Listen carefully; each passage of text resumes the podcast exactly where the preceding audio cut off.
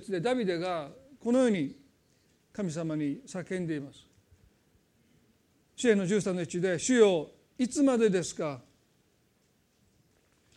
あなたは私を永久にお忘れになるのですか？いつまで御顔を私からお隠しになるのですか?」と言いましたイスラエルの王であったダビデは神様に向かって「主よいつまでですか?」信仰者の葛藤の一つはこの「いつまでですか?」というこの叫びに込められた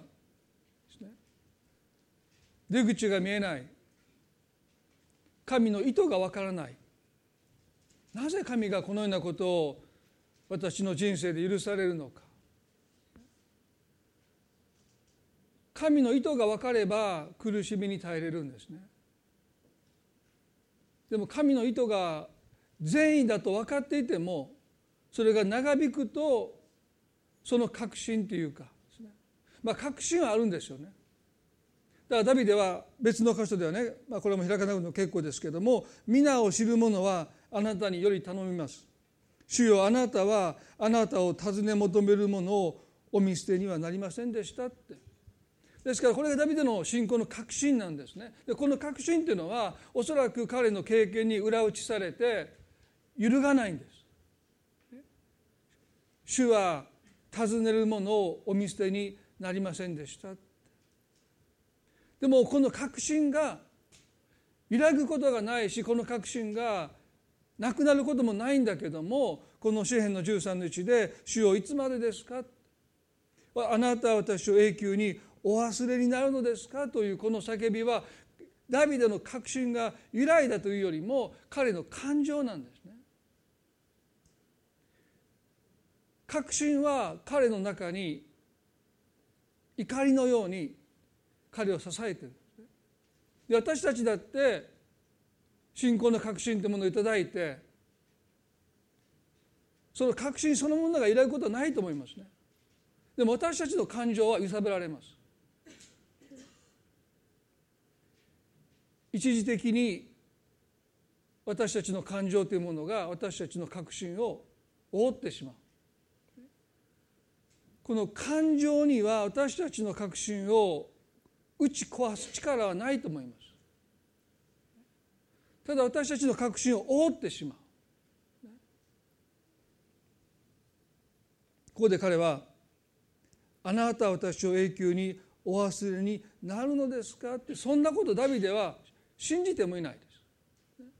でもそう思えてくる。そう言わざるを得ないぐらいまで彼は追い詰められていくんですね。あなたは私を永久にお忘れになるのですか？という。この彼の叫びは彼の確信ではなくて彼の感情です。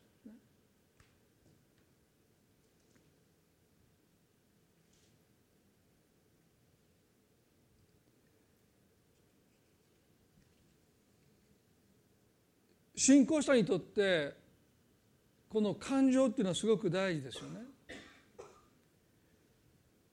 私たちの信仰そのものは揺らがないかもわからないでも感情は時に揺さぶられますよねモーセという人を皆さんご存知だと思いますけれども彼はイスラエルのリーダーとして推定200万の民を約束の地に導くためにですね200万というのはちょっと想像できないですね。自分の家族を導くだけでもなかなか大変なのに。200万ですよね。そして彼らは基本的には不平不満をもうモーセにぶつけます。時には彼を殺そうとまでしました。である場所で、荒の旅をしているわけですから基本的には彼らは常に乾いてるんですね。である場所に着いた時にそこに水がなかった。がっかりしたんですね。旅をしている時移動中はですね、まあ、この喉の渇きを我慢しながら今日の宿営地に着けばですね水が飲めると思ったけどその場所に水がなかったことで彼らはですねモーセに不満をぶつけたんです。モーセは神の前に祈りました。すると神様がですね岩に命じなさいとおっしゃった、そうすると岩から水が出てくるんだとおっしゃった。でその時モーセは神様は嫌に命じなさいとおっしゃったんだけど聖書にこう書いてます。民数記の20の。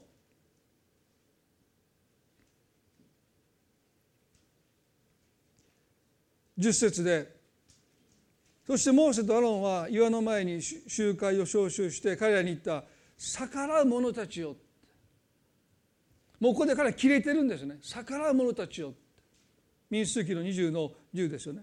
さあ聞け。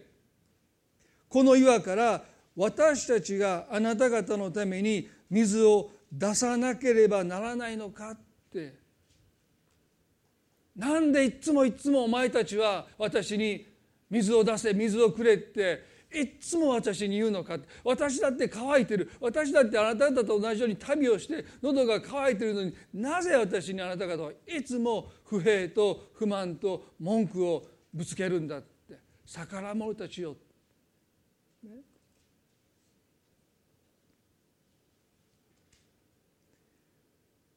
さあ聞けこの岩から私たちがあなた方のために水を出さなければならないのか。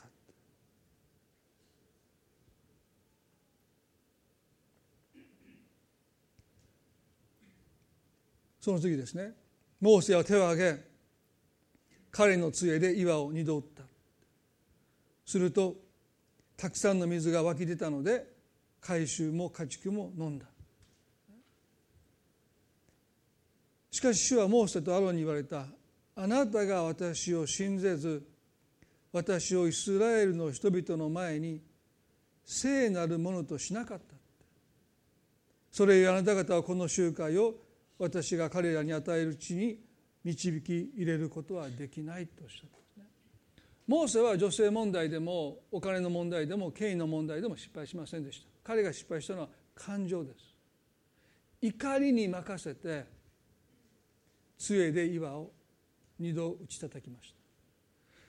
その岩から水が出ました。そして民の喉は潤されて家畜も水を飲んだんですけれどもしかし彼は民の目の前で神に従わなかった。故にモーセあなたはこの民をこれ以上約束の地に導き入れることはできないんだって。神様モーセ愛されましたよ。ね。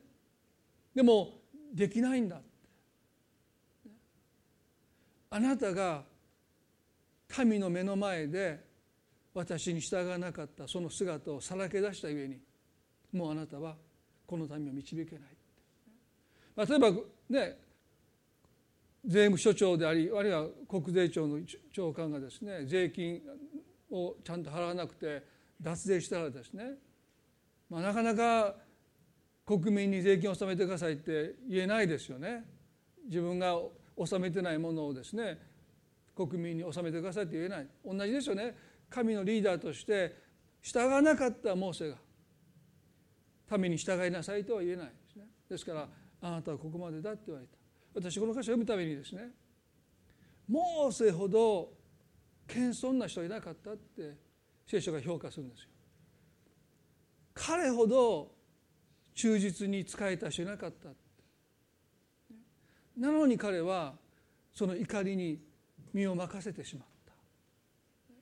振り上げた杖でそれを岩を二度怒りに任せて叩いてしまった。これだけですよ。これだけで彼は約束の地に入っていけなくなった信仰の問題と感情っていうのはとっても密接につながってますよね。モーセの確信はですね揺るがなかったんですよ。でも彼は感情をうまく収めるってことができなかった。まあ、かつてエジプト人を彼は殺しましたよね。40年かかって神様はモーセを訓練されました。でもいつもいつも不平と不満をぶつけられた。その民の不平と不満に対して彼は怒りを覚えてた。なぜいつも私なのか。でその怒りっていうものを彼はうまく神の前に持っていかなかったんだろうと思うんです。どこかで我慢していた。そしてついにその我慢が限界を迎えて怒りの沸点が達してですね彼はその杖でイヤを二度叩いてしまっ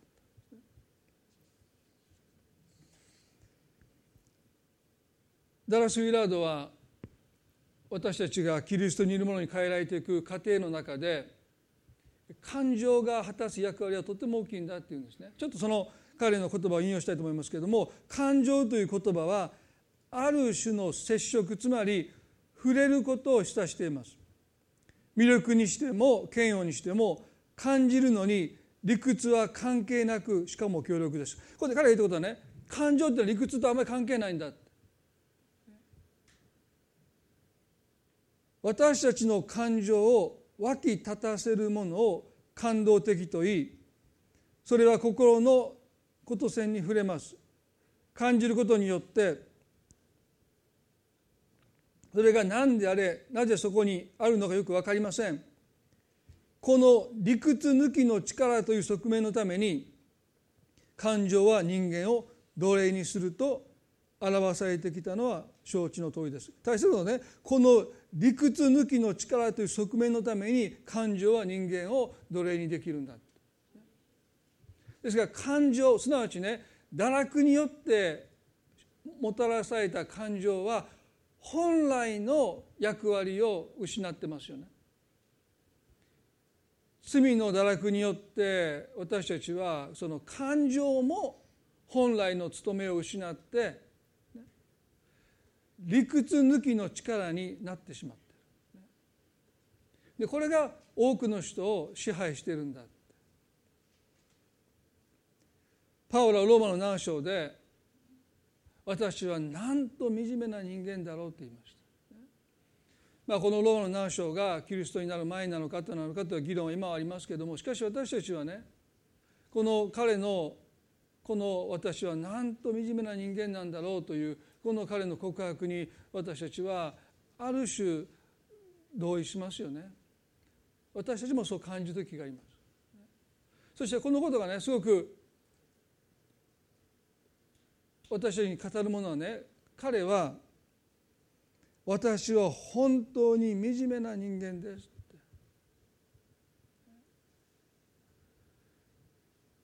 パウロしてですら彼が自分のことを語るときに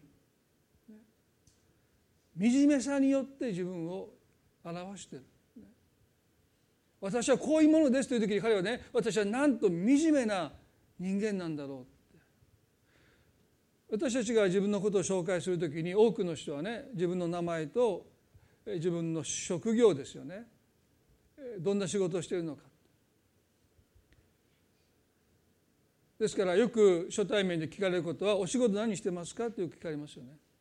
ですからほとんどの人のアイデンティティはですね特に日本人の場合はその自分がどういう仕事をしているのか社会的な立場ですよね、まあ、それが主婦であっても、まあ、会社勤めであっても自営業であってもですよね社会的にどういう立場にあるのかということが、まあ、多くの日本人のアイデンティティの中心だと思うんですけどでもね本当の私たちのアイデンティティはそういう表面的なものではなくて私たちの心の深いところにあるある種の感情です。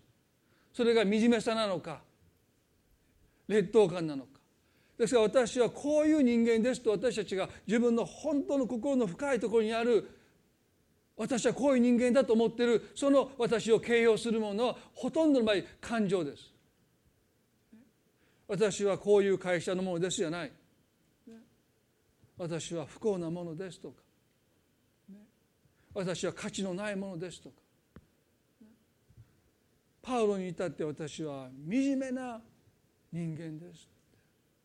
彼に言われたら私たちはもう勝ち目ない。こんなにエリートで。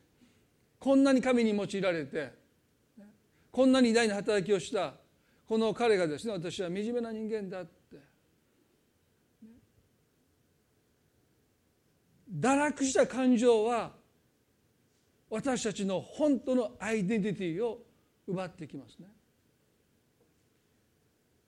多くの人が自分は何者なのかよくわからないっていうのはですねそれは堕落した感情によって本当の自分の姿アイデンティティを奪われてるからだろうと思います。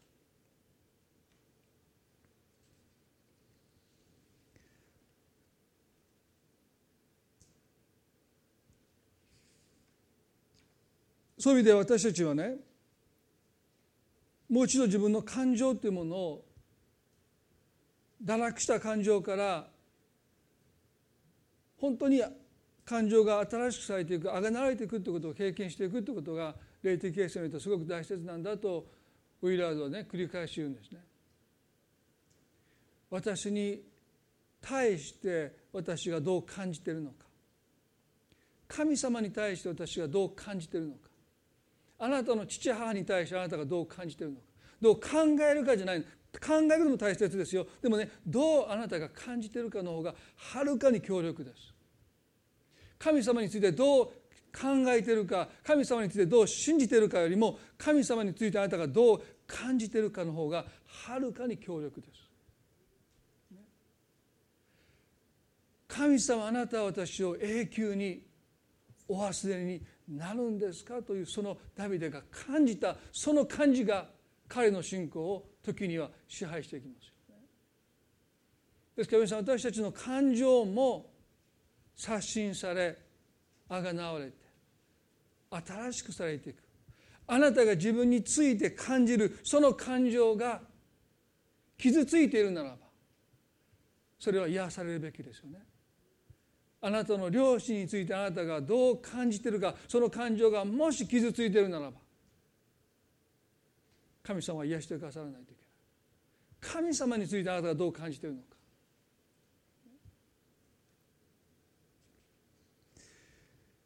皆さん最後にですねこのヨセフという人がですねその感情においてどう神に扱われたのかということを最後に少し見たいなと思うんですね。まあ彼のことをよくメッセージしますのでこのストーリーをよくねあの皆さんも覚えてられると思います。まあ、ちょうど今「夫婦となる旅路」という本を書いている中で、まあ、この感情も扱ってるんですね。でその中でヨセを取り上げてるんですけども彼は17歳の時にお兄さんたちから嫉妬されて奴隷としてエジプトに売り飛ばされますよね。まあヨセフも未熟でした。お兄さんたちの悪いことをお父さんに告げ口していました。まあいろんな意味で彼はですねお父さんからまあ寵愛された溺愛されたということもいろいろ重なってまあお兄さんたちから嫉妬されて、まあ、その嫉妬が殺意に変わって、まあ、のでお兄さんたちが羊の番をしている時にヨセフがやっていた時にもうお兄さんたちはまあ彼を殺すことにおいて一致していたんですね。でも長男のルベンがそのことを静止してそしてユダという、まあ、お兄さんがですね、まあ、殺したって一文の時もならないので、まあ、彼を売ろうって言って、まあ、奴隷として売り飛ばされてそして13年の歳月が流れて30歳の時に彼はですねエジプトのナンバー2になっていたですから13年で奴隷として売り飛ばされてまあいわば遠回りしているようでですねある意味では最短で出世しているというのは不思議ですよね。まあ余計な道行きたくない道不必要と思うところを通されてるんだけども実はそれが一番の近道だったっていうのは神様のなさる技ですよね。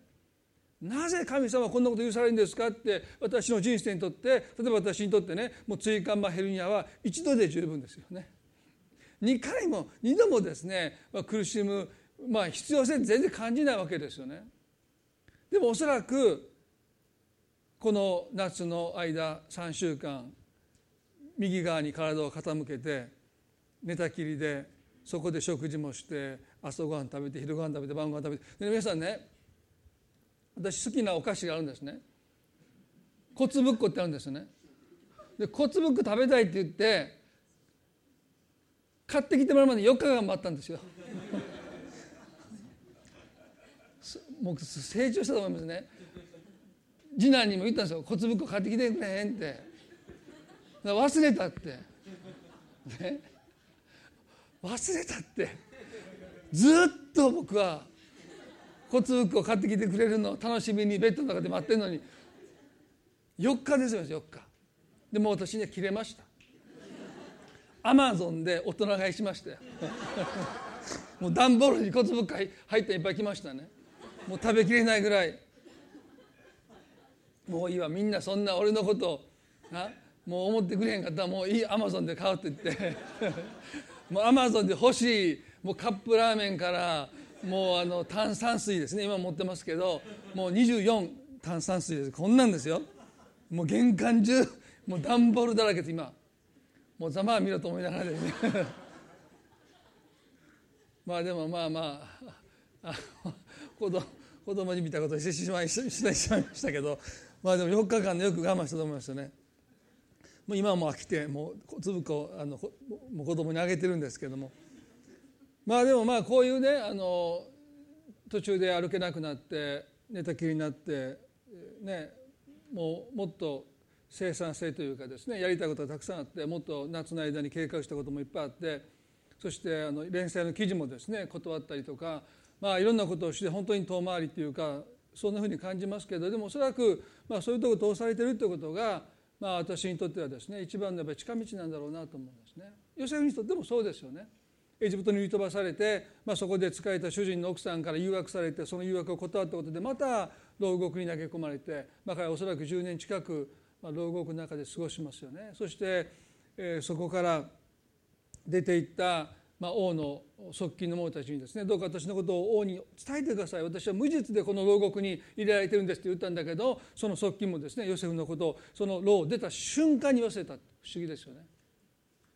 でパローが夢を見た時にその夢を誰も解き明かせなかった。その時この側近はですねヨセフのことを思い出して彼が牢から出されてそして大飢饉が来ることを彼が告げましたよね。そのための備えをして、まあ、エジプトはですね一人の餓死者を出さなかった、まあ、そのことで彼は、まあ、ナンバー2になったわけです。で当時、まあ、この飢饉がエジプトだけじゃなくて近隣諸国にも及んだので、まあ、彼のお兄さんたちが食料を買い出しにエジプトにやってきた。その食料の販売の責任者がヨセフでしたよねでも兄たちはまさかまさか今目の前にいるエジプトの高官が13年という歳月が過ぎてましたヨセフだとは夢にも思わない。でもヨセフはそのお兄さんたちを見てすぐに分かります。そして込み上げてくるものがあって彼は隠れて涙を流しました。でもその時彼は自分の素性というかヨセフであることを明らかにしなかった。なぜしなかったかよく分からない。そして一番下の弟彼はベニヤミンというのは彼の実の弟ですよね。でその彼を連れてくるまではもう食料売らないって言ってですね。まあいわば無茶な要求をします。お兄さんたちはなんで私たちだけがこんな扱いを受けなければならないのか。何をしたんだって言って彼らは当惑しますね。そして食料を買ってイスラエルに戻ってヤコブにそのことを告げます。シメオンというお兄さんがもう身代わりに人質に取られていたのでヤコブはですねなかなかベニヤミンを使わすことをよしとしない首を縦に振らなかったんですけど食料がそこについ食食料がそこをついたのでもうこれはですね仕方ないということでヤコブはベニヤミンを連れていくことを許しました、そして彼らがもう一度ヨセの前に立った時にヨセは弟の姿を見てもうこらえた悲しみがあった。彼はですねまた部屋を出てそこで涙を流します。でそれでも彼は自分のヨセフだということを告げなかったですよね。彼らに食料を売ります。しかしその時彼は自分の銀の杯をベニヤミンの袋に隠しておくようにしもべに命じます。そして彼が出た後すぐ後を追わせて主人の銀の杯がなくなってるんだって。そして嫌疑をかけて彼らの持ち物を探すとベニヤミンの袋から出てきた。なんてことしたんだって言ってそしてその時にヨセフが言うようにしもべに言った言葉がですねこの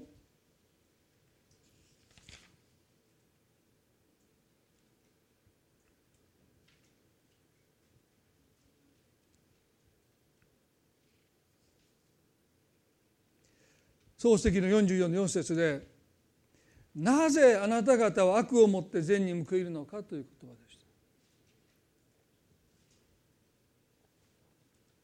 なぜあなた方は善を悪をもって善に報いるのか。ヨセフは自分の素性を隠していますのでお兄さんたちに怒りの感情をぶつけることはできませんですから彼は怒りをこらえてるんですねこの怒りをあらわにするためにはヨセフであることを告げないといけない。でも彼はそうしたくなかった。なぜか分からないですけど。ですから自分の杯をベニヤミンの袋に隠しておいて彼らの後を追わせてそしてこう言わせます。なぜあなた方は悪をもって善に報いるのか。この言葉はねおそらくヨセフがずっとお兄さんたちに対して抱いてた。なぜあなた方の様子を伺いに来た僕をお兄さんあなた方たちは奴隷として売り飛ばしたんだ。13年の歳月が経ってエジプトのナンバー2には上り詰めました。でも割り切れない思いがある。それが私たちの感情ですよね。あお兄さんたちがあんなことしたけど私はほら見ろもう13年経って立場が逆転してます。彼らはエジプトのナンバー2でお兄さんたちは食料を買い求めて自分の前にひれ伏してる。それでいいじゃないかって思えないのが私たちの感情です。割り切れない。なぜ悪をもって善に報いるのか。なぜお兄さんたち私はあなたたちの様子を見に来ただけなのになぜ私を奴隷として売り飛ばしたのか。兄たちからその訳を聞きたいんです。なぜ悪をもってあなた方は悪をもって善に報いるのか。でも彼はこういう方法でしか自分の怒りをおそらく表せなかったんでしょう。そしてベニヤミンを奴隷としてエジプトにとどまらせようとしますその時ねあのユダがヨセフを殺したって一文の時もならないから奴隷として売り飛ばそうともう提案したあのユダがですねなんと私がベニヤミンの代わりに奴隷になりますって申し出たんですね。自分を奴隷として売り飛ばしたあの兄ユダがですね私がベニヤミンの代わりに奴隷になりますって言ったそのことを聞いた時に何かヨセフの中で抑えてきたものが抑えきれなくなって彼はその部屋にいたエジプト人たちを外に出して兄たちの前で大声を上げて泣きました。漱石の45の一節2節ですね。ヨセフはそばに立っている全ての人の前で自分を制することができなくなって皆を私のところから出しなさいと叫んだ。ヨセフが兄弟たちに自分のことを明かした時彼のそばに立っている者は誰もいなかった。しかしヨセフは声を上げて泣いたのでエジプト人はそれを聞きパロの家の者もそれを聞いた。ヨセフは兄弟たちに言った私はヨセフです。父上はお元気ですか？兄弟たちはヨセフを前にして驚きのあまり答えることができなかった。ヨセフは兄弟たちに言ったどうか私に近寄ってください。彼らが近寄るとヨセフは言った。私はあなたがあなた方がエジプトに言った弟のヨセフです。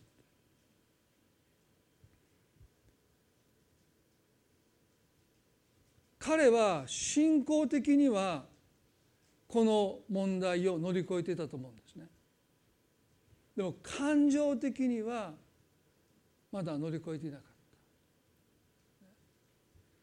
でもお兄さんたちの前で彼は大声で泣いたんです。それがヨセフの心の一番深いところにあった彼の感情です。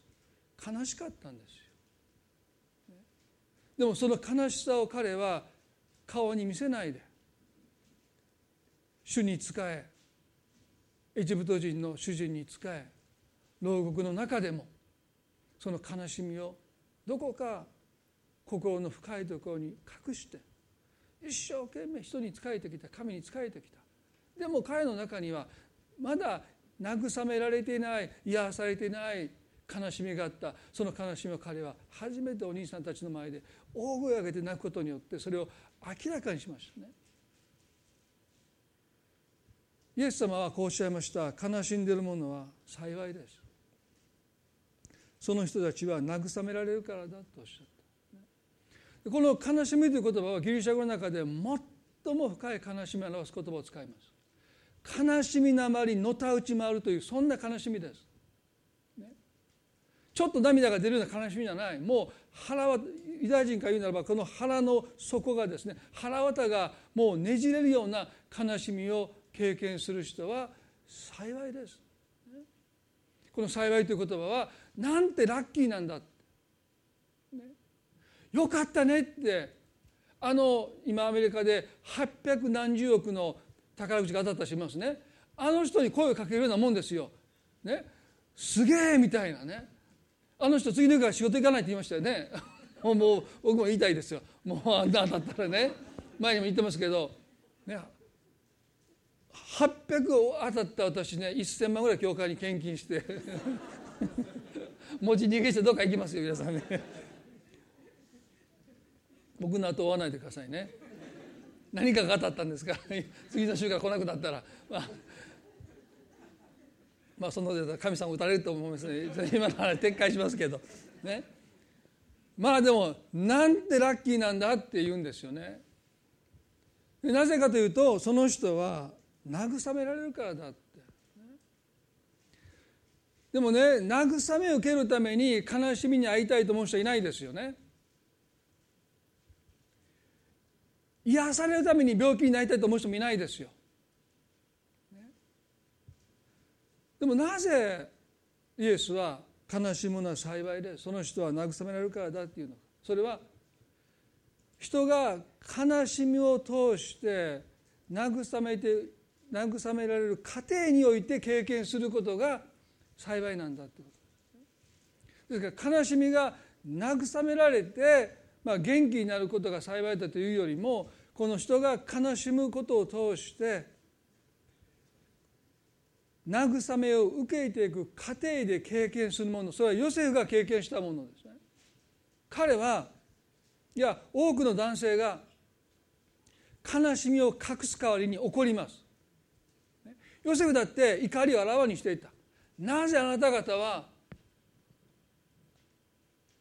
悪をもって善に報いるのか。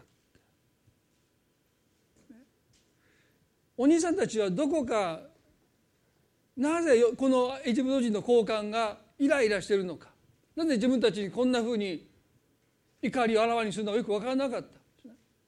ヨセフだってよく分かってない。なぜ自分がこんなにイライラしてこんなに怒ってるのか。それは自分の悲しみを隠すためです。自分の悲しみと向き合いたくないから彼はヨセを怒ってる。モーセだってそうですよ。なぜ彼が怒ったのか。彼言いましたよ。なぜ私たちだけがあなた方に水を出さなきゃならないのか。その怒りはどこに向いているのか。それは神様に向けられている。彼は二度岩を打ちましたけど聖書はあの岩はキリストだと書いてますよね。なぜ神様いつも私たちだけがやり玉にあげられるんですか。なぜいつも私たちだけが文句言われるんですか。あなたは何をしてるんですか？なんで私たちだけなんですか？っていうその怒りがあの岩を二度打ち叩いたんじゃないかな。その岩は神様自身ですよ。なぜあなたは何もしてかさらないのかあの兄に向かってなぜあなた方は悪をもって善に報いるか。でもこの怒りは実は神にも向けられてる。なぜ神様あなたはいつもこんなに一生懸命仕えてる私に。こんなひどめばっかりあなたは経験させられるんですか？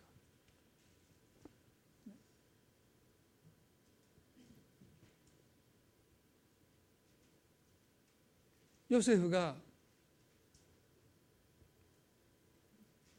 兄たちの前で泣いた時本当の深い感情その悲しみを彼があらわにした時彼が装ってきた何重もの見せかけの自分というものが剥ぎ取られて生のヨセフです。ありのままのヨセフがそこにいます。でその時に私たちは神の慰めを受けるんですよね。むき出しの私たちの感情です。むき出しの私たちの痛みです。もうそれはもう装うことのできない。もう彼は自分を制することができなくなったって。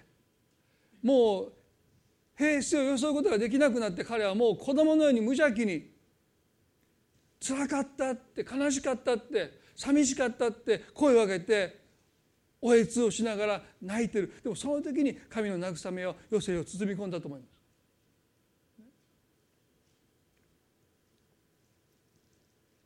神様の慰めとは私たちに摂理を悟らせる力なんですね。だからねお兄さんたちにこう言いました漱石の45の5で「今私をここに打ったことで心を痛めたり怒ったりしてはなりません」って言うんです。不思議ですよね。ヨセフが兄たちに私はあなたがあなた方がエジプトに打った弟のヨセフですと言った時に兄たちは自分たちが犯した罪が白日のもとにさらされると経験をします。ずっと隠蔽してきたずっと黙ってきたその罪がそこで明らかにされた。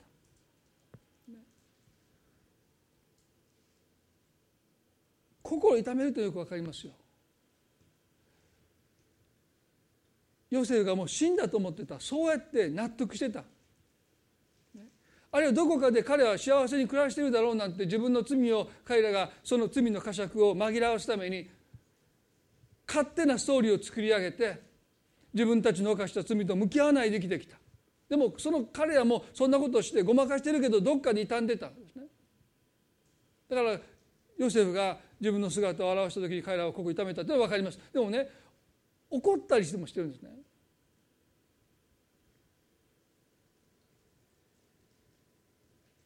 自分たちがヨセフを売り飛ばしたのに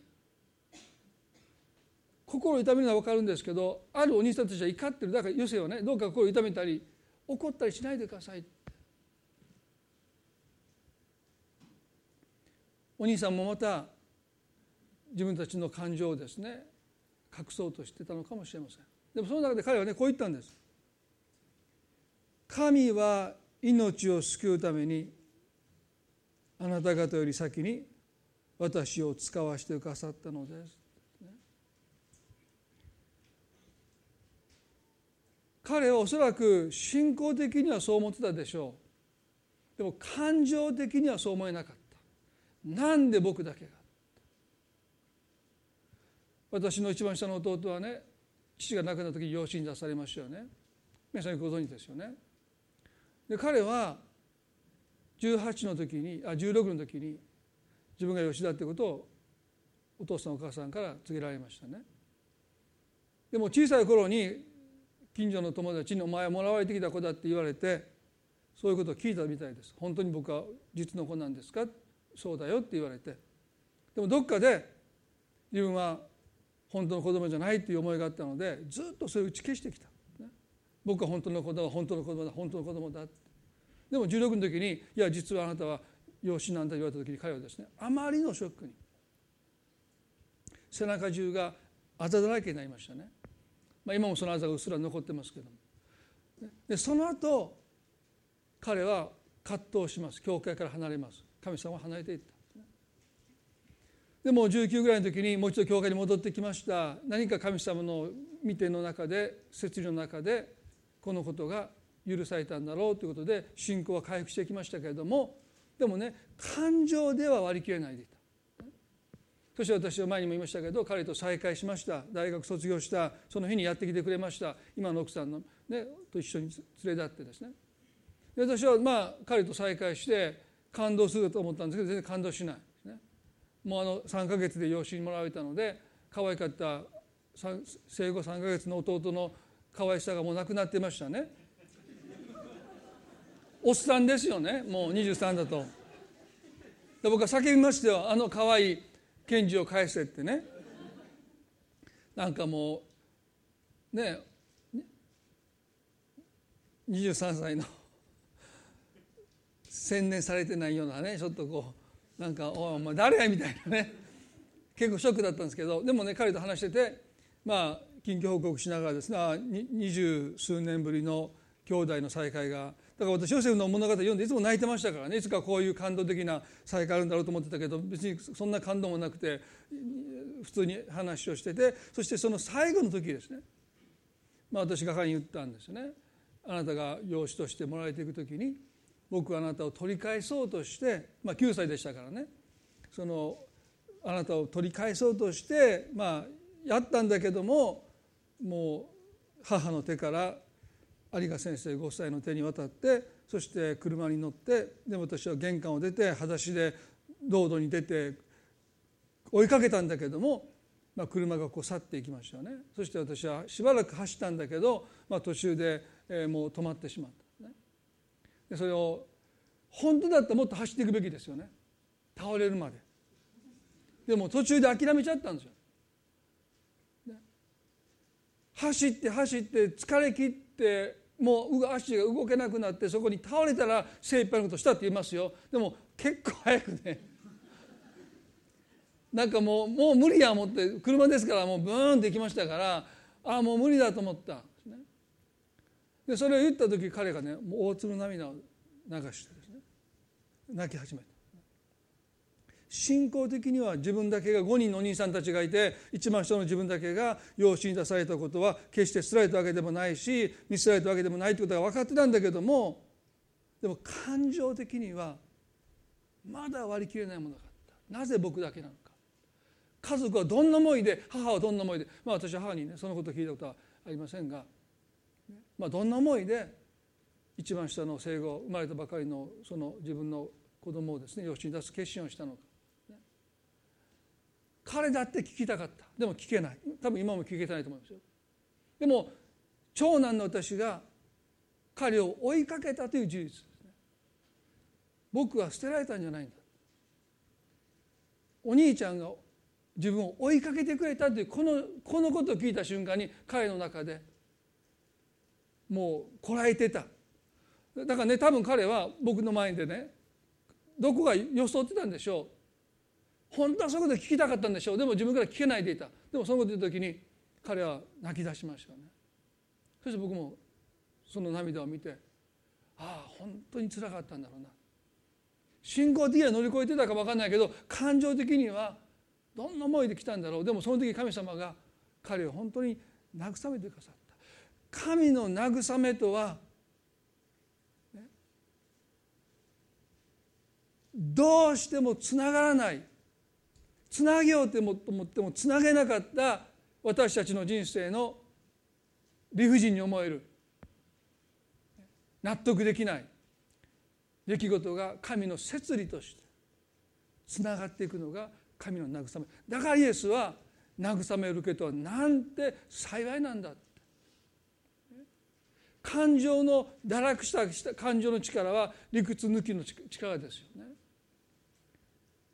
私たちは信仰ではそう思うんだけどでも堕落した感情はそれを結びつけようとしません。逆に引き離します。いや神はあなたを見捨てた。家族もあなたを見捨てたんだ。いや違う違う。そんなこと神はなさらない。ってその葛藤があります。でもね本当に私たちが自分の感情を神の前で明らかにしていく時時に私たちが神の前でなぜあなたは私をお忘れになるんですか？って。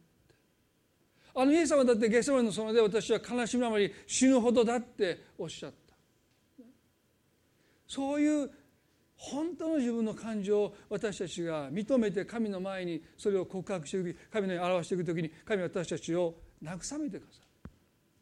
それは単に悲しみが慰めを受けるという意味じゃなくて私たちの人生でどうしてもつながらなかった私たちの中で意味のないと思いたいこんなことがなければと思った。そういう一つ一つがつながっていく。それが神の慰めなんだ。だからイエスはなんと幸いなんだっておっしゃったんですね。皆さん今日一言お祈りしたいと思いますね目を閉じていただいて祈りたいと思いますけれども。もう私たちは信仰者として納得していることがあります。受け止めていることがあります。でも感情はどうでしょうか？神様は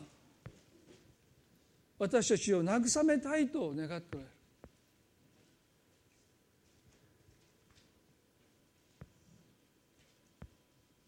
神はモーセを慰めたかった。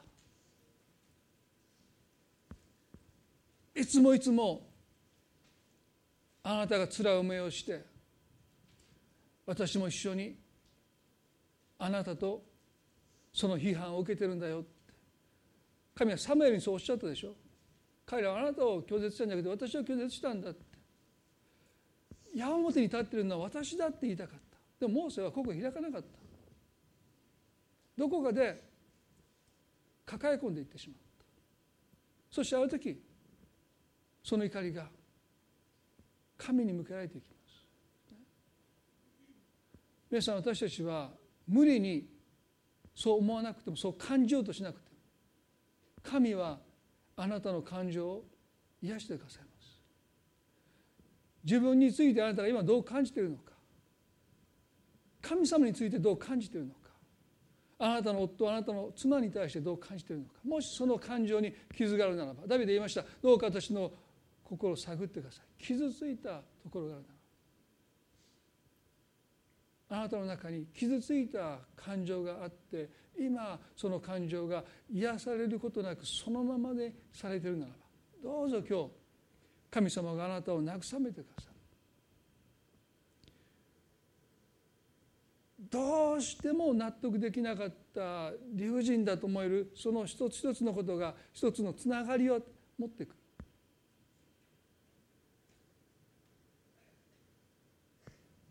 今日神様が私たちのそんな感情に傷ついた感情に触れてくださることを祈ります。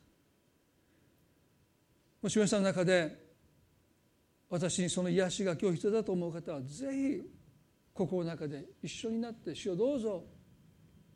私を癒してくださいって。慰めてくださいって。そう祈っていただきたい。恵み深い天の父の神様。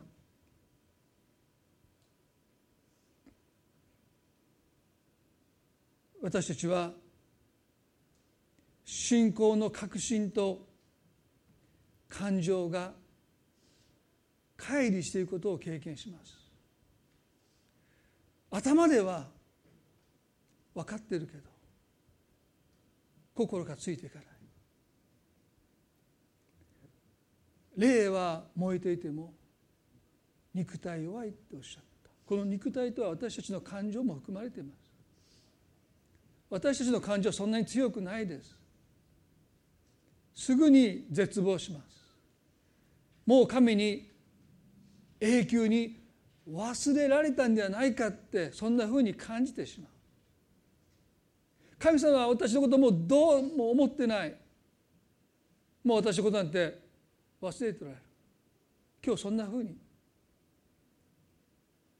感じてる方がいるなら主をどうぞその感情を傷ついた感情を癒してくださって。どうか私たちがあなたに対して。そして自分に対して正しい感情を持つことができるように。イエス様あなたが今日悲しみの人になってくださってただ私たちの罪を償うだけじゃない。私たちの心の深いところにも癒しをもたらすためにあなたご自身が悲しみの限りを経験してくださって悲しみのあまり死ぬほどだってそんな悲しみを負ってくださって十字架で死んでくださった神様どうぞ今日悲しみをここに抱えている方が本当にあなたの慰めを今日受けることができますようにあのヨセフが大声を上げて泣きました。その瞬間彼は慰められていきます。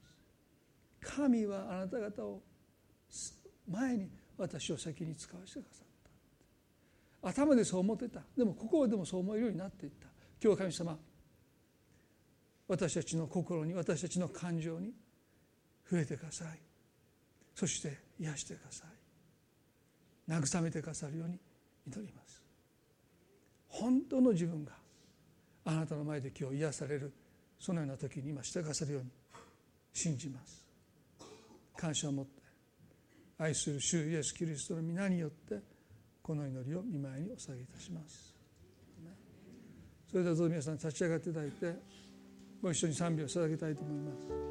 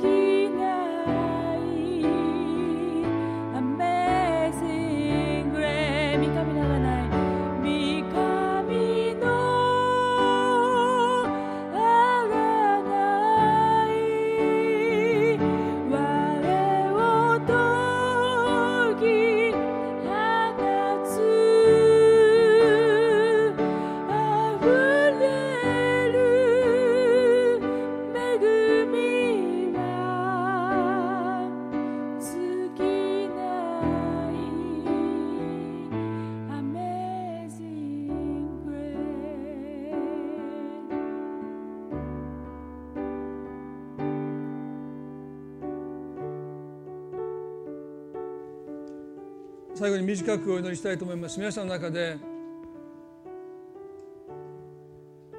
私はどこかで神様に対して怒ってたって。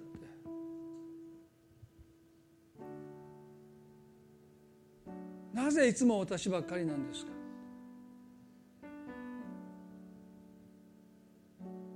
そのことに今日もし気がつかされたなと思う方はですね神様あなたの怒りを否定なさらないしその怒りを理解して受け止めてくださる。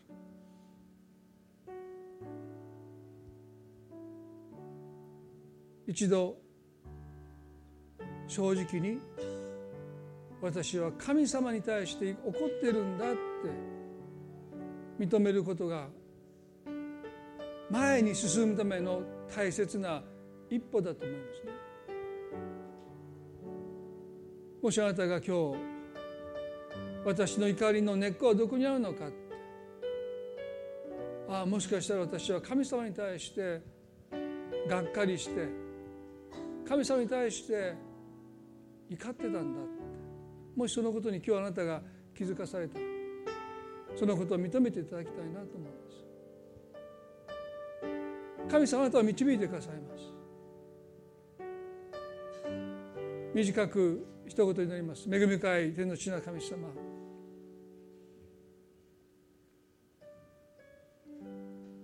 私たちは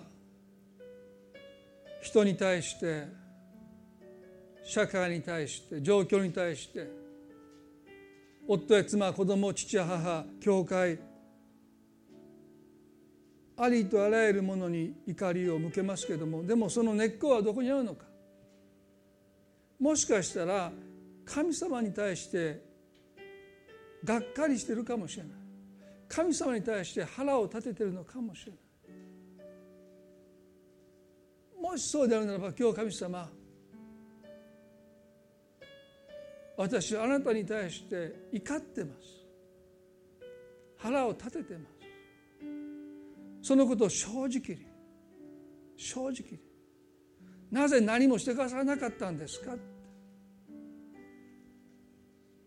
正直にその怒りを今日認めることができますように。神様どうか私を導いてください。